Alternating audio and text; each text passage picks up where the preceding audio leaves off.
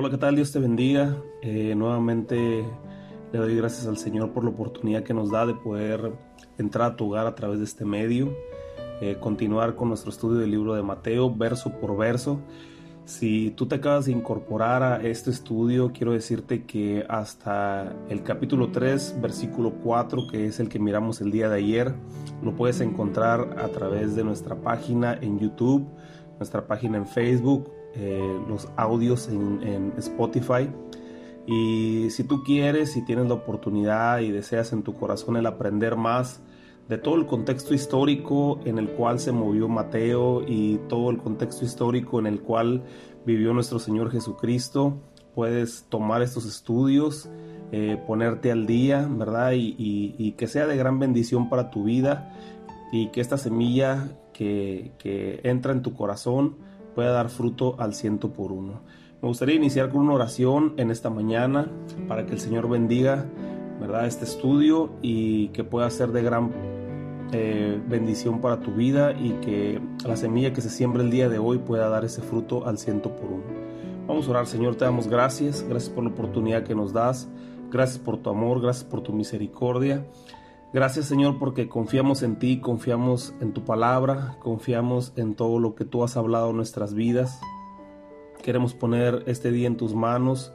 Quiero poner la vida de mis hermanos en tus manos y que seas tú bendiciéndolos, fortaleciéndolos, llenándolos de tu presencia y de tu Espíritu Santo, Señor. Ahí en su hogar donde ellos están, Señor, que puedan sentir tu Espíritu Santo, Señor, que puedan sentir tu presencia, que puedan sentir como tu gloria y tu poder cae en sus hogares, Señor, y que mi Dios, ellos puedan fortalecerse en tu presencia, fortalecerse en tu espíritu, fortalecerse en, en tu palabra, Señor, y que este día ellos puedan compartir el mensaje a todas aquellas personas que lo necesitan.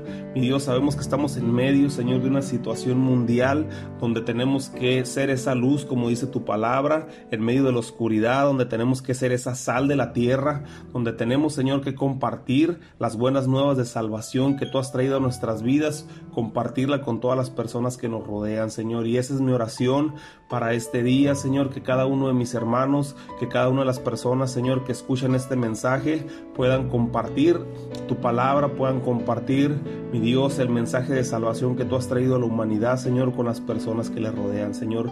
Yo te doy gracias, nuevamente te pedimos por la situación global, mi Dios, de esta pandemia, Señor, te pedimos que sea tu Espíritu Santo mi Dios, sanando cada enfermo, todos los enfermos, Señor, que hemos puesto como petición, Señor, a, través de nuestro grupo de oración. Sánalos, Señor. Mi Dios, fortalece su sistema, mi Dios, de defensas, que puedan ser fuertes como un búfalo para poder vencer la adversidad, Señor, y que tengan una pronta recuperación.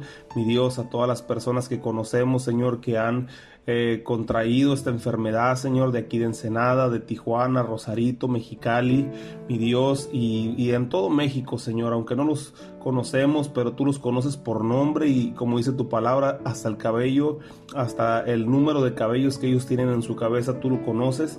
Te pedimos por cada persona, Señor, y te pedimos que hagas retroceder esta enfermedad, mi Dios, y que prontamente podamos reunirnos nuevamente, mi Dios, para adorarte y glorificarte en un mismo corazón y en un mismo espíritu. Señor, te damos gracias en esta mañana. Bendice a mis hermanos en sus trabajos en el nombre de Jesús. Amén. Muy bien. Continuamos con el versículo 5 y dice así, en el nombre del Padre, del Hijo y del Espíritu Santo. Dice, y salía a él Jerusalén y toda Judea y toda la provincia de alrededor del Jordán, y eran bautizados por él en el Jordán confesando sus pecados, ¿verdad?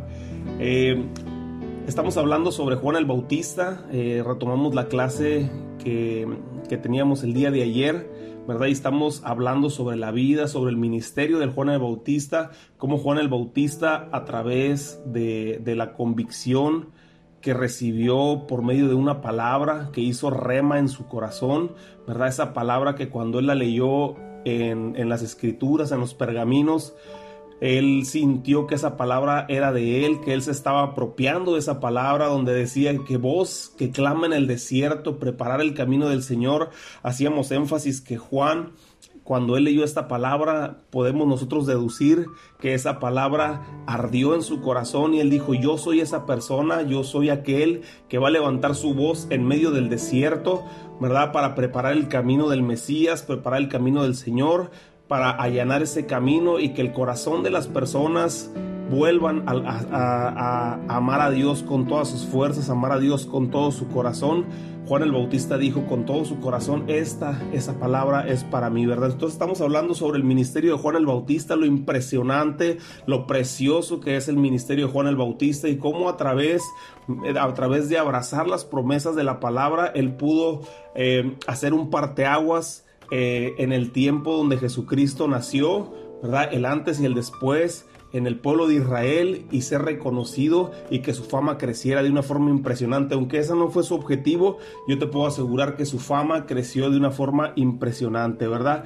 Entonces Juan el Bautista era un hombre reconocido, como te digo, y para muestra era que hombres de, de Jerusalén y hombres de Judea, que en sí eran todos los que eran de raza pura del pueblo judío, del pueblo de Israel.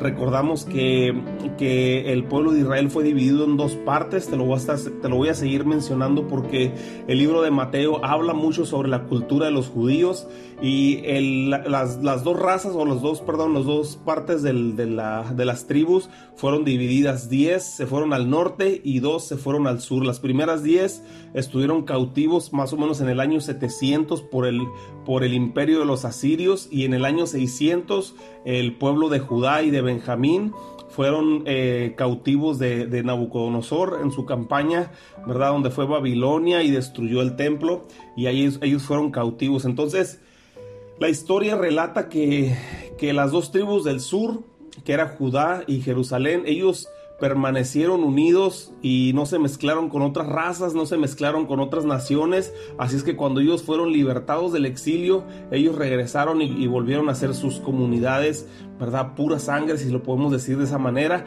mientras que la raza, las tribus del sur, del norte, perdón, fueron dispersas y fueron mezcladas con otras, con otras naciones, ¿verdad? Entonces, cuando dice la palabra de Dios que salía todo Jerusalén y Judea o Jerusalén y Judea salían para ser bautizados por Juan el Bautista en el Jordán y confesar sus pecados, estamos hablando de gente que tenía una cultura muy arraigada y eran muy celosos de sus tradiciones, ¿verdad? Y ellos aceptaban a Juan el Bautista quiere decir que Juan el Bautista tenía un renombre impresionante, ¿verdad? Era muy conocido en aquel tiempo por su denuedo, ¿verdad? Por la seguridad con la que él compartía el mensaje, ¿verdad? Y con la autoridad con la que él expresaba el mensaje de salvación y, el, preparar el, camino del Mesías para lo que él había sido llamado. Entonces, el bautismo en realidad, cuando dice la palabra de Dios que ellos eran bautizados, ¿verdad? No se había visto en el Antiguo, en el Antiguo Testamento ¿verdad? Hasta ese tiempo se empieza a mencionar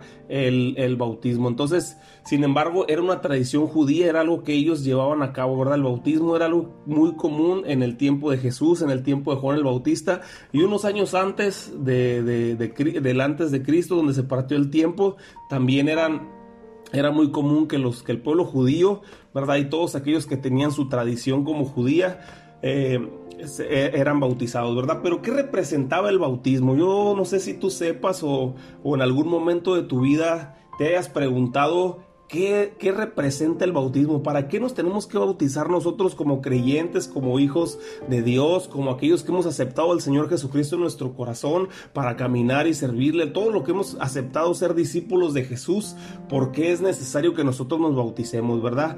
Eh, yo sé que algunos como yo, ¿verdad? En algún momento, después de caminar mucho tiempo con el Señor, no tenía ni la menor idea de lo que significaba el bautismo, ¿no? Así es que voy a tratar de explicártelo en, un, en, un, en este espacio corto para que tú puedas tener un entendimiento más amplio de lo que significa el bautismo, ¿verdad? Entonces el bautismo sabemos que es un acto de obediencia, ¿verdad? Que hacemos eh, con el fin de que nosotros queremos aceptar a Cristo en nuestro corazón y hacer pública nuestra fe, ¿verdad? Esa es la manera en que nosotros hacemos pública nuestra fe cuando delante de las personas y delante de las multitudes nos bautizamos. En ese momento nosotros estamos diciéndole a la humanidad y diciéndole al mundo que creemos en Jesús y que queremos caminar conforme a su voluntad y que la forma correcta, ¿verdad?, de ser bautizados también sabemos nosotros que es siendo sumergidos, ¿verdad?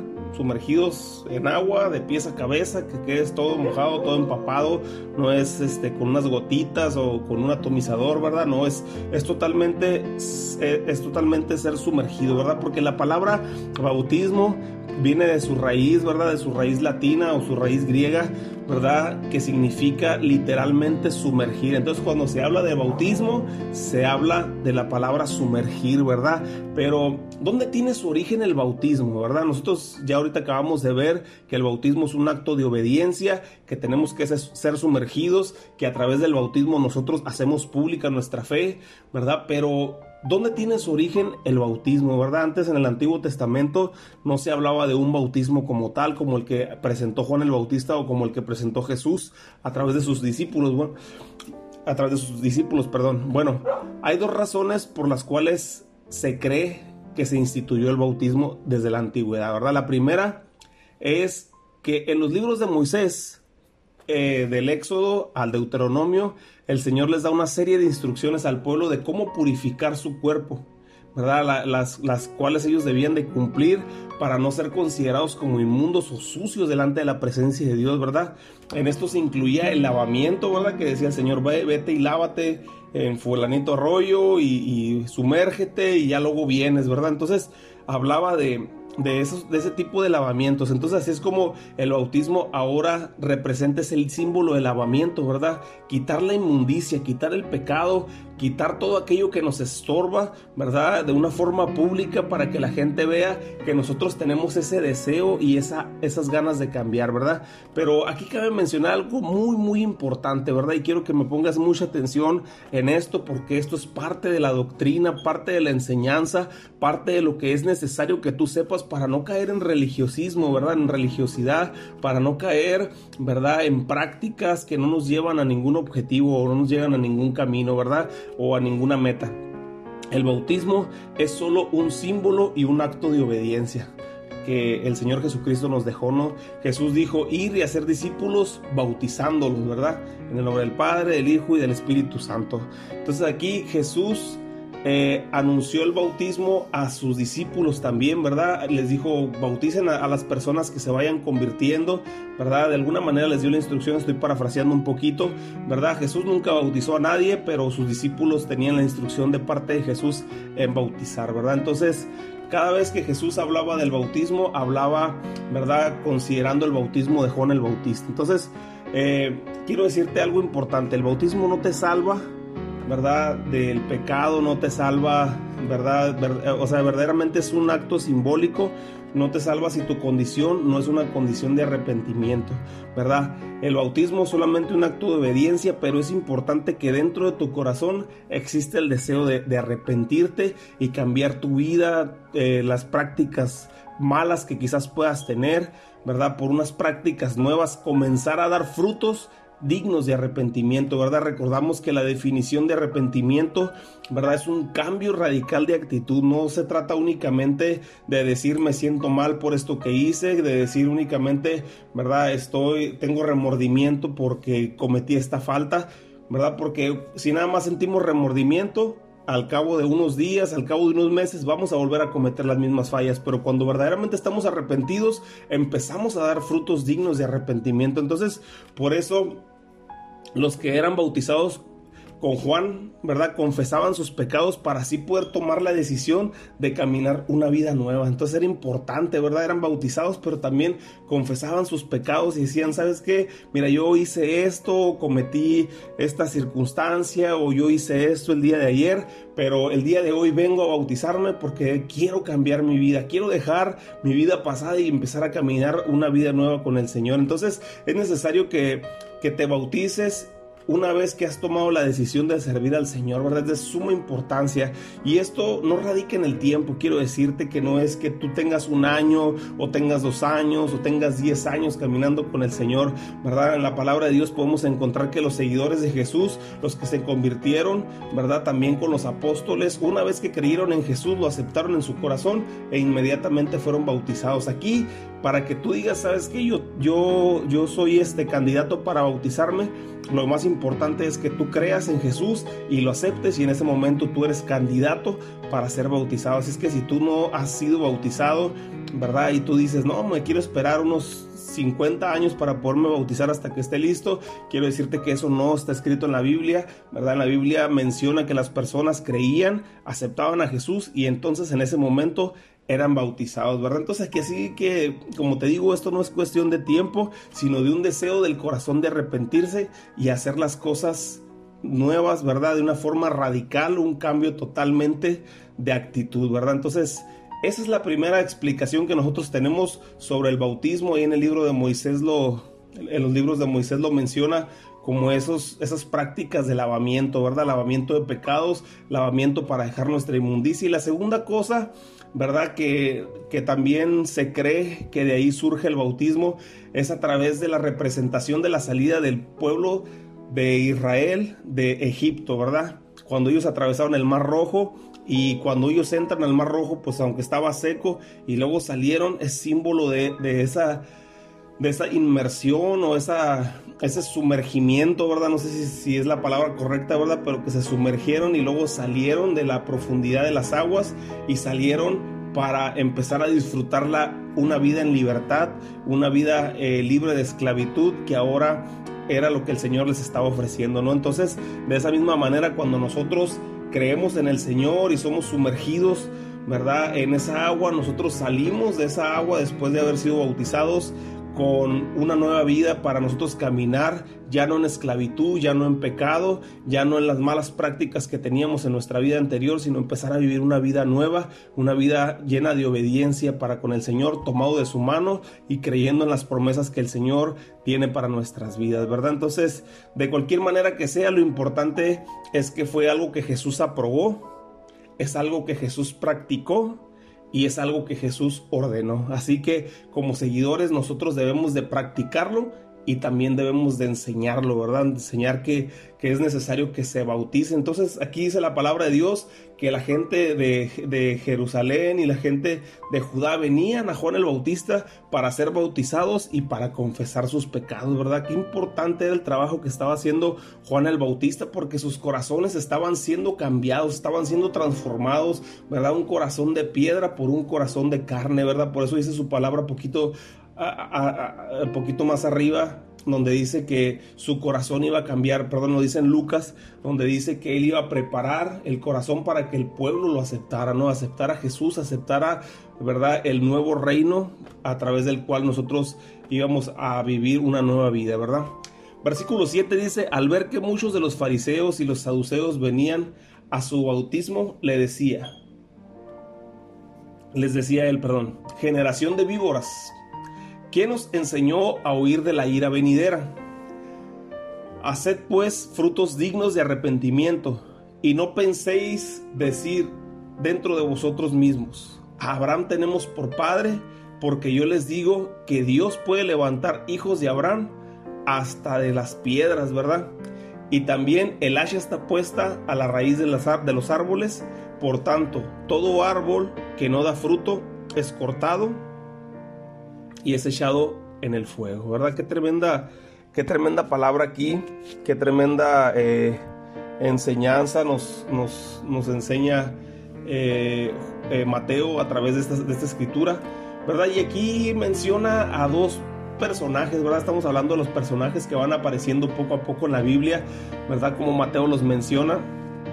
Y aquí vemos primeramente a los fariseos y a los saduceos, dice que venían a su bautismo, ¿verdad? Para ver cómo, cómo Juan los bautizaba y, venir y, empezar a, pues a criticar, yo creo, de alguna manera, ¿verdad? Pero ¿quiénes eran los saduceos? Quiero decirte que había algunos grupos políticos en el tiempo de, Mateo, en el tiempo de Jesús, perdón. Y, aquí yo, aquí nada más eh, Mateo menciona dos, que son los saduceos y los fariseos pero yo quiero mencionarte a cuatro, a cuatro grupos o cuatro tipos políticos que existían en ese tiempo, ¿verdad? Los primeros eran los saduceos. ¿Quiénes eran los saduceos? Los saduceos eran miembros de la aristocracia antigua, ¿verdad? Eran dentro de los ricos, ¿verdad? De la élite, de la gente de, de, dinero, ¿verdad? La gente que era más pudiente en ese tiempo. Entonces cada vez que tú escuches en la palabra de Dios que habla sobre los saduceos, ¿verdad? Eran religiosos, pero eran de los religiosos ricos. En alguna ocasión yo estaba estudiando eh, sobre los saduceos y, decía que ellos pues no, no iban y, tenían contacto directamente con la prole, ¿no? Con el pueblo, con la gente, ¿verdad? Así como la tenían los fariseos, ¿verdad? Ellos eran más de élite, más, más se movían en las, en las altas sociedades. Entonces los saduceos eran miembros de una aristocracia antigua, ¿verdad? Eran primariamente políticos, ¿verdad? Primero, lo primero, lo primero, antes que cualquier otra cosa, eran políticos, ¿verdad? Y estaban ellos muy interesados en mantener la, la, prosperidad del Estado secular antes que la religión, ¿verdad? La religión o, o su creencia, su cultura, ¿verdad? Como, como, como judíos, ¿verdad? Como, como personas que habían crecido en, en una cultura judía, eh, la tenían en un segundo plano, ¿verdad? Los saduceos negaban la resurrección del cuerpo, ellos, ¿verdad? Ellos negaban totalmente que, que las personas resucitaban, dice la palabra de Dios en Hebreos, ¿verdad? Que las cosas básicas que nosotros tenemos que enseñar, ¿verdad? Es la resurrección, que tenemos una resurrección en Cristo Jesús, ¿verdad? Una nueva vida después de la muerte, donde vamos a vivir una vida eterna y vamos a reinar con Él, ¿verdad? En, el reino milenial, donde nosotros vamos a vivir una eternidad con Él, ¿verdad? Y, es cosa de lo que nosotros debemos de enseñar. Entonces los, los saduceos negaban esa parte de la resurrección, ¿verdad? Eh, ellos negaban también ¿verdad? Las, las, futuras recompensas o los castigos que podía haber después de la vida. Y la palabra de Dios habla de galardones, habla de recompensas, así es que todo lo, pues parte de lo que ellos creían, pues estaba en contra de la palabra, ¿no? Entonces mantenían ellos siempre que el alma perecía con el cuerpo, o sea que en cuanto se terminaba la vida, se terminaba todo, ¿verdad? Como por ahí escuchamos gente que dice, el mundo no se va a acabar, dice, el mundo se acaba al que se va muriendo, ¿no? Entonces aquí podemos ver un vivo ejemplo que los saduceos tenían esa, esa creencia, ese entendimiento, esa forma de pensar que una vez muerto, pues ahí se acababa todo. Entonces negaban la existencia de los ángeles, ¿verdad? Negaban la existencia de los espíritus o de nuestro espíritu, que nosotros, ¿verdad? Somos espíritu, alma y cuerpo, ¿verdad? No sentían la necesidad de una divina providencia, o sea, de, que el Señor los, los proveyera ¿verdad? Pero descansaban en sus propias, en sus propios recursos. Ellos me decían, mientras nosotros seamos ricos o mientras nosotros tengamos dinero, mientras nosotros tengamos propiedades, no nos hace falta nada, ¿verdad? una mentalidad capitalista totalmente, ¿verdad? Su oposición a Jesús se hallaba basada principalmente en, las consideraciones políticas, ¿verdad? Ellos eran políticos de corazón. Ellos aprobaban y, se la pasaban ellos metidos entre discusiones políticas y ellos, eso es lo que defendían ellos los saduceos, ¿verdad? Eran una élite que defendía muchas de las cosas políticas, ¿verdad? Por otra parte tenemos a los fariseos. ¿Quiénes eran los fariseos, verdad? Los fariseos eran aquellos que resistieron a la influencia extranjera, ¿verdad? Eran muy celosos de sus tradiciones, ¿verdad? Encontramos en la palabra de Dios cuando Jesús les reclama mucho a los fariseos, ¿verdad? Donde les decía sepulcros blanqueados y les decía, no hagas como esos fariseos, ¿verdad? Que levantan su voz en las plazas, ¿verdad? Y cuando ayunan hacen esto, ¿verdad? Ellos eran personas, los fariseos eran personas muy celosas, ¿verdad? Y rechazaban mucho a las personas extranjeras. Ellos formaban parte de un partido religioso cuyo principal fundamento era la completa separación de todo aquello que no fuera judío, ¿verdad? Todo lo que no fuera judío, ellos lo hacían a un lado, no lo tomaban con importancia, no lo tomaban con valor, ¿verdad? Algunas de las características de los, de los fariseos que se pueden indicar son eh, sus, escrupulosas observaciones en la ley, ¿verdad? Ellos andaban ahí siempre sobre la tilde, sobre, sobre la coma, sobre, el, sobre la ley esta o el mandamiento este, ¿verdad? De hecho, Jesús les decía, ¿verdad? Ustedes eh, diezman del comino y, del, y les, les daba una cátedra al Señor Jesús porque ellos trataban siempre de ser muy escrupulosos en la observación de la ley, pero su corazón estaba totalmente alejado de la presencia de Dios, ¿verdad? No tenían absolutamente nada, sino únicamente seguir como robotcitos, ¿verdad? Una ley que había sido escrita de parte de Dios, ¿verdad? O que había sido dada a Moisés de parte de Dios, ¿verdad? Y dejaban a un lado el amor por el prójimo, el amor por las personas, por únicamente ellos cumplir una ley, ¿no? eh, otra de las cosas que se pueden indicar sobre los fariseos era su creencia en la inmortalidad del alma, en la resurrección del cuerpo y en las futuras recompensas y castigos, ¿verdad? Ellos sí creían en todo esto. Otra de las cosas eran las expectaciones mesiánicas, ellos, ellos sí estaban esperando al Mesías, ¿verdad? Pero eran demasiado rigurosos como para creer que Jesús iba a ser el Mesías, ¿verdad? Porque ellos esperaban a otro tipo de Mesías, ¿verdad? Quizás un, uno que iba a llegar como rey a vencer al pueblo romano y darles una posición dentro de una élite social en el mundo, ¿verdad? Pero sabemos que el Señor Jesucristo vino con toda humildad, como lo describió el profeta Isaías, ¿verdad?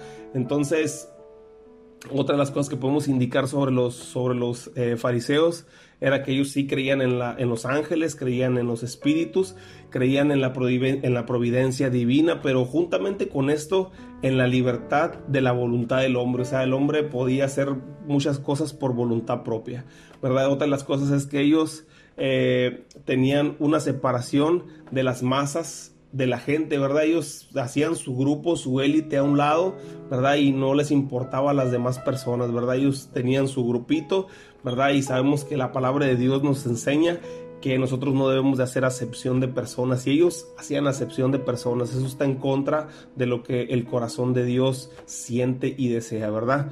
Y, una, una, última cosa eh, en las características de los fariseos era que el patriotismo lo miraban con una, como, como una naturaleza religiosa, ¿verdad? Ellos para ellos eh, la patria y la religión eran cosas muy, muy importantes, ¿verdad? Y son cosas que ligaban mucho ellos, ¿verdad? El reino de David era su prototipo, ¿verdad? Cuando David venció en su tiempo, como dice la palabra en el libro de, Samuel, ¿verdad? Eh, como David fue un rey muy prominente que, que gobernó el, el, Medio Oriente conocido en aquellos años, ¿verdad? Ellos esperaban ese tipo de reinado, ¿verdad? Pero nosotros sabemos que el Señor Jesucristo no vino a reinar con espada, no vino a reinar, ¿verdad? Como lo hizo el rey David, sino él venía a reinar en humildad, en amor, y que el corazón de las personas fuera transformado, ¿verdad? Entonces los fariseos se oponían a Jesús únicamente por cuestiones religiosas, ¿verdad? Ellos no estaban de acuerdo con Jesús, para ellos muchas de las cosas que hacía Jesús, ¿verdad? Estaban fuera de lo permitido dentro de la ley de Moisés. Entonces, eh, esas, eran, las discusiones que tenían los fariseos con Jesús, ¿verdad? Pero eh, esta existencia de otros partidos políticos en este tiempo, ¿verdad? Nos lleva también a, a un grupo que se llamaban los herodianos. Los herodianos eran pues unos, se podría decir, unos mantenidos del gobierno de Herodes, ¿verdad? Ellos sostenían que, que los gobernadores extranjeros, ¿verdad? Como Herodes, que en realidad pues no era judío, judío, ¿verdad? Eh, eran una mejor garantía de protección para la vida y para la propiedad de los mismos judíos, ¿verdad? Eh, su creencia religiosa de los herodianos era muy, muy parecida a la de los fariseos. Y finalmente aparece otro grupo que tú has escuchado, el grupo de los celotes, ¿verdad? El grupo de los celotes era un grupo de guerrilleros que estaban siempre en contra, ¿verdad? Del, del, reino, del, reino romano, ¿verdad? Del imperio romano es más o menos como, ¿verdad? Para nosotros los mexicanos, ¿verdad? Un, un tiempo, ¿verdad? Hace algunos años que se levantó un grupo que se llamaban como los zapatistas, ¿verdad? Y ellos eh, estaban en contra del gobierno. Eh, de la misma manera los celotes también estaban en contra del gobierno, ¿verdad? Los celotes eran, eran muy parecidos también a los fariseos en su creencia, ¿verdad? Eran muy, muy, este, muy rigurosos en su creencia en el Señor, pero ellos insistían en la guerra contra Roma, ¿verdad? Que ellos querían, eh, siempre preparaban emboscadas, siempre trataban de, de, agarrar a soldados y matarlos, pelear. Eran, los, un celote era una persona, un asesino, era una persona agresiva, ¿verdad? Por ahí miramos en la historia uno de los discípulos de Jesús, ¿verdad? Simón el celote ¿verdad? Una persona que se convirtió, aceptó al Señor en su corazón y su vida fue transformada, pero venía de ese, de ese contexto, ¿verdad? Histórico en su vida, de que era un celote. Entonces, varias revueltas promovidas por ellos no tuvieron éxito, ¿verdad? Porque no, no, se, trataba de no se trataba de vencer al pueblo romano a través de golpes y sangre y a través de espada, ¿verdad? Sabemos que nosotros eh, bueno, entendemos ahora en este tiempo que la forma correcta de que el Señor Jesucristo nos enseñó que cómo se podía vencer el pueblo romano era a través de la oración, a través de volver su corazón a la obediencia del Señor, ¿verdad? Y a través de tratar de cautivar los corazones enseñándoles la palabra, ¿verdad? Entonces muchas de las revueltas que ellos tuvieron no tuvieron éxito y fueron severamente reprimidos por el gobierno romano, ¿verdad? El espíritu alentado por este partido se desató muchas guerras contra los romanos y una de ellas fue una de las más importantes, ¿verdad? Para el pueblo judío y fue en el año 70 después de Cristo cuando vino la destrucción de, Jerusalén. Ahí eh, tuvieron mucho que ver estos, estos celotes en el movimiento eh, guerrillero, ¿verdad? Para que se suscitara esta destrucción de Jerusalén. Entonces, y, así era algo similar a lo que nosotros vivimos en este tiempo, ¿verdad? No sé si, si te has dado cuenta, ¿verdad? Ahorita hemos mirado cuatro tipos de partidos políticos religiosos que se movían en el tiempo de Jesús, pero en este tiempo también hay muchas creencias, muchos puntos de vista diferentes, sin embargo solo hay una verdad y es la palabra de Dios. Y en medio de este mundo de creencias diferentes, donde cada quien piensa lo que, lo que mejor le parece, no hay como basarnos nosotros únicamente en las palabras que, que, habló el Señor Jesucristo, ¿verdad? Lo que el Señor Jesucristo enseñó, ya que en el Señor Jesucristo nosotros encontramos la palabra directamente de Dios, ¿verdad? Acuérdate que dice, dice el libro de Juan que en el principio era el verbo y el verbo era con Dios y el verbo era Dios y el verbo se hizo carne y caminó con nosotros y cuando se habla del verbo se habla, ¿verdad? De la palabra de Dios, esa palabra poderosa que creó los cielos y la tierra, que creó el universo, que creó las montañas, las aves y todo eso y es esa palabra la que el Señor Jesucristo nos habla, ¿verdad? Entonces, cuando, cuando nosotros escuchamos, ¿verdad? Hablar de todo ese grupo, ese grupo de personas que en este tiempo tienen diferentes creencias, no hay como nosotros irnos y enfocarnos en la palabra de Dios, ¿verdad? Que es nuestra luz, ¿verdad? Es la lámpara a nuestros pies, ¿verdad? Entonces Juan se dio cuenta que venían estos fariseos y estos saduceos pues a, a su bautismo, ¿no? A tratar de sentirse un poco mejor y calmar su conciencia porque ellos sabían que no estaban haciendo y actuando de la mejor manera, entonces venían a tratar de mitigar un poco su culpa y él les decía, generación de víboras, ¿verdad? ¿Quién les enseñó a esconderse del castigo que ha venido sobre todo aquel que desobedece la palabra de verdad, ¿no? Eso es lo que les decía, el eh, les decía Juan el Bautista, Juan el Bautista siendo una persona muy letal y muy directa en su predicación, ¿no? porque como dice su palabra en Isaías 29:13, ¿no? En Isaías 29:13 dice, Dice pues el Señor, porque este pueblo se acerca a mí con su boca y con sus labios me honra, pero su corazón está lejos de mí y su temor de mí no es más que un mandamiento de hombre que le ha sido enseñado. ¿A poco eh, esto no eran lo que los saduceos y los fariseos eran? ¿Verdad? Eran nada más un grupo religioso que solo querían cumplir como robots un puño de mandamientos, pero su corazón absolutamente alejado de Dios, del Dios creador, de aquel Dios que deseaba que de corazón sincero se acercaran a Él. Sin embargo, ellos únicamente querían cumplir un mandamiento y seguir con su vida, ¿verdad? Este, por eso, y conociendo lo que Juan el Bautista eh, entendía en su corazón, en el corazón de las personas, lo que Juan el, Bautista alcanzaba a, ver, a visualizar, porque él los conocía, ¿verdad? Juan el Bautista se atrevió a reprenderlos en público y hasta decirles, ¿verdad? Yo sé que, que ustedes piensan que ustedes son hijos de Abraham, ¿verdad? Yo sé que ustedes piensan que tienen derechos en Abraham, ¿verdad? Porque el ser hijo de Abraham y el ser descendencia de Abraham les daba mucho derecho y los hacía sentir de una élite especial, pero le dijo, les decía Juan, le decía Juan, pero no, no, que no sea su corona eso, ¿verdad? Porque Dios puede levantar hasta de las piedras hijos de Abraham. Entonces era importante este mensaje que, Juan el Bautista les daba porque los confrontaba con su realidad para que verdaderamente ellos cambiaran de una vida de pecado a una vida de arrepentimiento. Entonces, ¿Se acuerdan que, que, traían pleito con los, con los samaritanos, los, los, del pueblo de Israel? No, no sé si tú, si tú recuerdas que los, los judíos eh, pura sangre tenían pleito con los samaritanos por el hecho de que los samaritanos no eran de una raza judía pura, sino que ellos eran de una mezcla, ¿verdad? ¿Te acuerdas que, cuando se fue la dispersión de las diez tribus del, del norte, ¿verdad? Pues muchos se mezclaron con otras naciones y entonces eh, nacieron los samaritanos, ¿verdad? Los samaritanos no son otra cosa que una mezcla de judíos con otras naciones. Entonces ellos despreciaban porque ellos se sentían pura sangre, ellos se sentían de un linaje especial, ¿verdad? Y verdaderamente sí son de un linaje especial, sí son de un, de un linaje predilecto, ¿verdad? Pero ellos lo hacían con el, con el afán, ¿verdad? De, de hacer sentir mal a las personas, ¿verdad? Entonces... Eh, cuando dice que Jesús fue y se encontró con la mujer samaritana, ¿verdad? El Señor Jesucristo eh, se puso a platicar con ella, ¿verdad? Y dice que de repente se acercaron sus discípulos y sus discípulos se sorprendieron, ¿verdad? Se asombraron porque ahí mismo especifica en la palabra que, que sus discípulos pensaron que como Jesús siendo judío, ¿verdad? Estaba conversando con unas samaritanas y judíos y samaritanos no se llevaban, ¿verdad? Entonces aquí los fariseos, los saduceos, ellos hacían acepción de personas, ¿verdad? Ellos eh, se creían la última Coca-Cola en el desierto porque Dios, ¿verdad?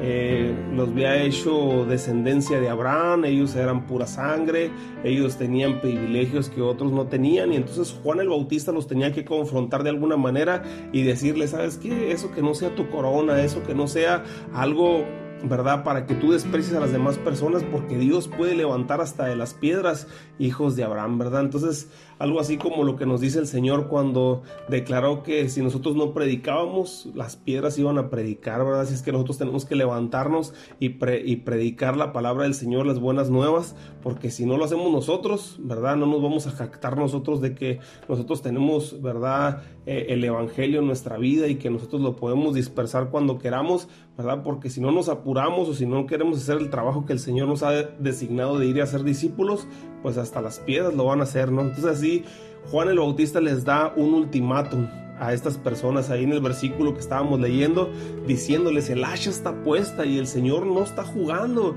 Es tiempo de ser un árbol que dé frutos, esos frutos dignos de arrepentimiento, ¿verdad? Frutos de una persona que verdaderamente está arrepentida de sus pecados, arrepentido de su caminar, ¿verdad? No solo de labios, sino de acción, ¿verdad? No solamente de palabras, sino de verdad en su corazón, que se empiece a demostrar ese deseo de arrepentirse y cambiar su vida por una vida nueva en el Señor, ¿verdad? Algo como lo que el Señor nos dice a, en la, a la humanidad en este tiempo, ¿verdad? El tiempo se está agotando y así como en aquel tiempo estaba a punto de cambiar historia de la humanidad, ¿verdad? Cuando vino Jesús a partir el tiempo en dos, cuando vino el Señor Jesucristo, cuando vino Juan el Bautista a preparar el camino del Señor, la humanidad, ¿verdad? Tuvo un cambio total en ese tiempo y entonces en este tiempo también nosotros estamos en víspera de un cambio, ¿verdad? Estamos en víspera del arrebatamiento, de la venida del Señor Jesucristo, ¿verdad? Por su iglesia. En este tiempo estamos a punto de las que las cosas cambien, ¿verdad? Eh, en la historia de la humanidad. Jesús viene pronto por una iglesia sin mancha y sin arruga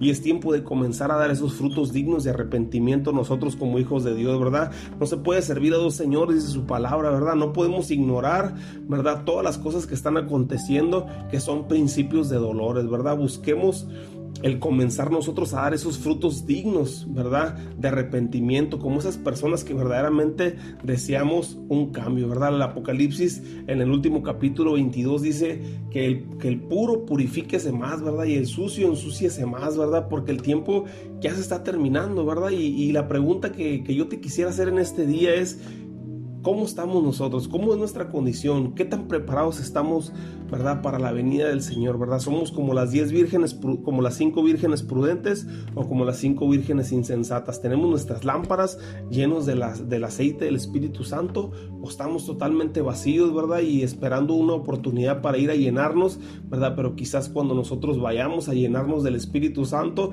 a lo mejor en ese tiempo viene el Señor y no alcanzamos, verdad, a irnos con Él, verdad? Necesitamos prepararnos ¿verdad? Necesitamos como iglesia tomarnos a consideración, ¿verdad? Lo que, eh, lo, que, lo que la palabra de Dios nos enseña. Y aquí la palabra de Dios nos enseña que el hacha está puesta, ¿verdad?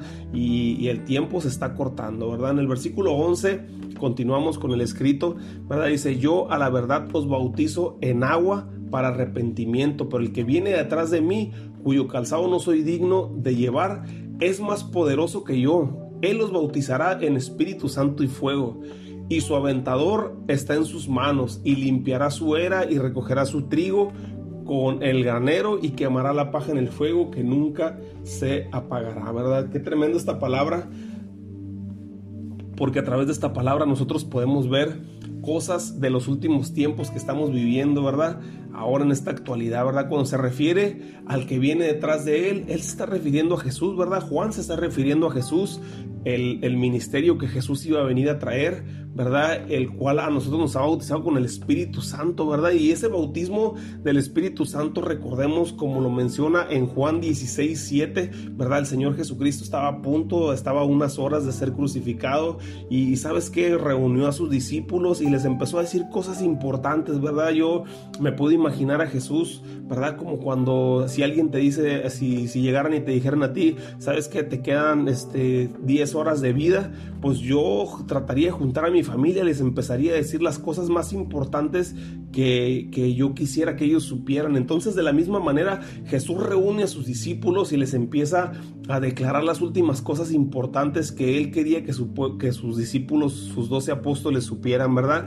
Y aquí en el capítulo 16, versículo 7 del libro de Juan, les dice, pero yo os digo la verdad, dice, os conviene que yo me vaya porque si no me fuera, el consolador no vendría a vosotros. Mas si me fuere, os lo enviaré, ¿verdad? Aquí está hablando de que es necesario que Él se vaya para que comience la era del Espíritu Santo, ¿verdad? Y dice el versículo 8, y cuando Él venga, convencerá al mundo de pecado, de justicia y de juicio. De pecado por cuanto no creen en mí, de justicia por cuanto voy al Padre y no me veréis más, y de juicio por cuanto el príncipe de este mundo ha sido ya juzgado, ¿verdad? Qué tremendas estas palabras, ¿verdad? Eh, voy a tratar de, explicarte cada una de ellas porque es importante que nosotros las entendamos. Es una joya de la palabra de Dios esta, esta porción, ¿verdad? Así como toda la palabra es una joya, esta palabra es una joya para este tiempo, ¿verdad? ¿Por qué de pecado le dijo el Señor? Porque el Espíritu Santo ahora que está en nosotros nos recuerda y nos redarguye de las cosas que son pecado, ¿verdad? Es decir, cuando nosotros vamos a cometer alguna falta, cuando nosotros vamos a cometer algún pecado, el Espíritu Santo rápidamente nos redarguye. Esa es la función que hace el Espíritu Santo en nuestra vida, ¿verdad? El, incomodarnos, ¿verdad? Cuando nosotros eh, vamos a fallar o cuando hemos pecado, ¿verdad? Que que nosotros ya le fallamos al Señor, el Espíritu Santo rápidamente nos redarguye, nos hace sentir mal por nosotros, porque dice la palabra de Dios que el Espíritu Santo nos cela, ¿verdad? Nos cela ardientemente, ¿verdad? Entonces cuando nosotros cometemos una falla, el Espíritu Santo está ahí para hablarnos y para decirnos, ¿sabes qué? Has cometido un error, es necesario que tú te humilles, es necesario, ¿verdad? Que tú te postres delante de la presencia de Dios y pidas perdón por esta falla, ¿verdad? Es por eso que el Señor Jesucristo dijo que el Espíritu Santo nos iba a convencer de pecado, ¿verdad? Cuando Él venga nos iba a convencer de pecado. Eh, la segunda cosa es de, juicio, de justicia, perdón. El Espíritu Santo nos va a convencer de justicia porque, porque el Señor Jesucristo iba para el Padre y se iba a sentar a la diestra del Padre y iba a estar eh, todos los días, día y noche, sentado ¿verdad? Al lado del Padre para interceder por nosotros, ¿verdad? Por eso dice la palabra de Dios en Romanos, justificados pues por la fe en Jesús, tenemos paz para con Dios, ¿verdad? Por cuanto todos pecamos y estábamos destituidos de la gloria de Dios, pero hemos sido justificados gratuitamente por la redención que es en Cristo Jesús, ¿verdad? Mas Dios muestra su amor con nosotros en que nosotros siendo pecadores, Cristo murió por nosotros, ¿verdad? Nosotros hemos sido justificados por Jesús, ¿verdad? Hemos sido justificados por su muerte, ¿verdad? Él ya pagó por nuestros pecados, Él ya pagó por nuestras fallas, Él está sentado a la diestra del Padre intercediendo por nosotros, ¿verdad? Él nos justifica, por eso nosotros creemos en esa justificación eh, de parte de Jesús, ¿verdad? Para con el Padre, ¿por qué? Porque el Espíritu Santo nos convence de justicia, nos convence de que el Señor Jesucristo nos está justificando delante del Padre, ¿verdad? Y, y nuevamente te lo digo, no es esto para que nosotros pequemos deliberadamente, porque Hebreos dice que el que peca deliberadamente ya no hay más sacrificio, sino una horrenda expectación de juicio que ha de consumir a los adversarios, ¿verdad? Pero es para que nosotros día a día nos tratemos de purificar, como dice Apocalipsis 22, ¿verdad? El puro purifíquese más, ¿verdad? Que nuestro caminar sea en purificación, ¿verdad? Como dice, como dice la palabra, ¿verdad? Que nosotros tenemos la confianza de verle cara a cara al Señor y que nosotros nos, nos tratemos de purificar todos los días porque cuando lleguemos a su presencia, ¿verdad? Vamos a ser transformados, ¿verdad? Como Él es, en esa pureza y en esa santidad. Entonces el, Espíritu Santo lo que hace es convencernos de justicia, ¿verdad? De que el Señor Jesucristo está sentado a la diestra del Padre para interceder por nosotros. Y finalmente dice que el Espíritu Santo nos va a convencer de juicio porque nosotros sabemos que es inminente un juicio final, ¿verdad? Para la humanidad, porque eh, aunque nosotros quisiéramos que no sucediera esto, La palabra de Dios es muy clara y la palabra de Dios enseña que va a haber un juicio final donde nosotros vamos a ser juzgados, ¿verdad? por nuestras buenas obras o por nuestras malas obras, ¿verdad? Dice la palabra de Dios que, nosotros por nuestras palabras seremos justificados y por nuestras palabras seremos condenados, hasta por nuestras palabras nosotros vamos a tener que presentar nuestra defensa, ¿verdad? O presentar ese, vamos a tener que presentar esa, esa justificación por cada palabra que nosotros hablamos, así es que tengamos mucho cuidado con lo que decimos, ¿no? Entonces el Espíritu Santo nos va a convencer de juicio, ¿verdad? De este juicio final que le espera a la humanidad para todos aquellos que no han creído y no han aceptado al Señor en su corazón y lo han rechazado, han rechazado la, la, la, palabra de verdad, ¿verdad? Entonces eh, nosotros debemos de caminar en obediencia a través de la instrucción de Jesús, pero es inminente ese juicio final, ¿verdad? Entonces, así que cuando Juan el Bautista les decía, el Señor nos va a bautizar con su Espíritu Santo, hacía referencia a la convicción de pecado, de justicia, ¿verdad? Que íbamos a tener nosotros cuando el Espíritu Santo llegara a nosotros, pero cuando cuando Juan, Mateo menciona las palabras de Juan el Bautista, donde dice que, que vamos a ser bautizados en el Espíritu Santo y fuego, ¿verdad? Esa palabra en fuego habla del castigo inminente que es para todo aquel que rechaza la palabra de Dios, ¿verdad? Todo aquel que no quiere aceptar al Señor en su corazón, porque dice la palabra de Dios que, lleguemos, compartamos el mensaje y si no lo aceptan, ¿verdad? Sacudamos el polvo de nuestros pies y vámonos, ¿verdad? Hacia el, al, siguiente lugar, hacia la siguiente familia, ¿verdad? Entonces aquí habla la palabra de Dios muy clara en que va a haber una, un, este, un fuego, ¿verdad? Este, eh, por eso dice la palabra de Dios ahí que va a tener el aventador, yo me imagino un trinche en la mano, ¿verdad? Y que va a separar a la maleza, o sea, todo lo que es la hierba mala del trigo que es bueno. Y el trigo dice que lo va a meter a su granero y la maleza va a ser quemado en el fuego que va a arder pues por siempre el fuego que nunca se va a apagar, ¿no? Entonces así cuando, cuando le pidas al Señor que te bautice con el Espíritu Santo, no le digas que también te bautice con el fuego, ¿verdad? Muchas ocasiones yo he escuchado esa palabra y esas oraciones, quizás yo la llegué a hacer en algún momento donde nosotros le, donde yo le decía al Señor, Señor, bautízame con tu Espíritu Santo y con tu fuego, ¿verdad? Pero acuérdate que aquí el auditorio lo que está hacia la persona que está hablando Juan el Bautista hace les está reprendiendo, les está este regañando al grupo de los fariseos y los saduceos y les dice, sabes que va a venir una persona que nos va a bautizar en el Espíritu, pero va a venir también eh, con ese fuego, ¿verdad? Ese fuego purificador de juicio para las naciones. Entonces, yo quiero dejarte con esto, quiero cortar hasta aquí, ¿verdad? Eh, versículo 11, ¿verdad? Necesitamos nosotros estar en el entendimiento, ¿verdad? Que el Señor Jesucristo nos ha venido y nos ha bautizado con su Espíritu Santo, ¿verdad? Para que nosotros caminemos y proclamemos el mensaje de salvación. No te quedes callado,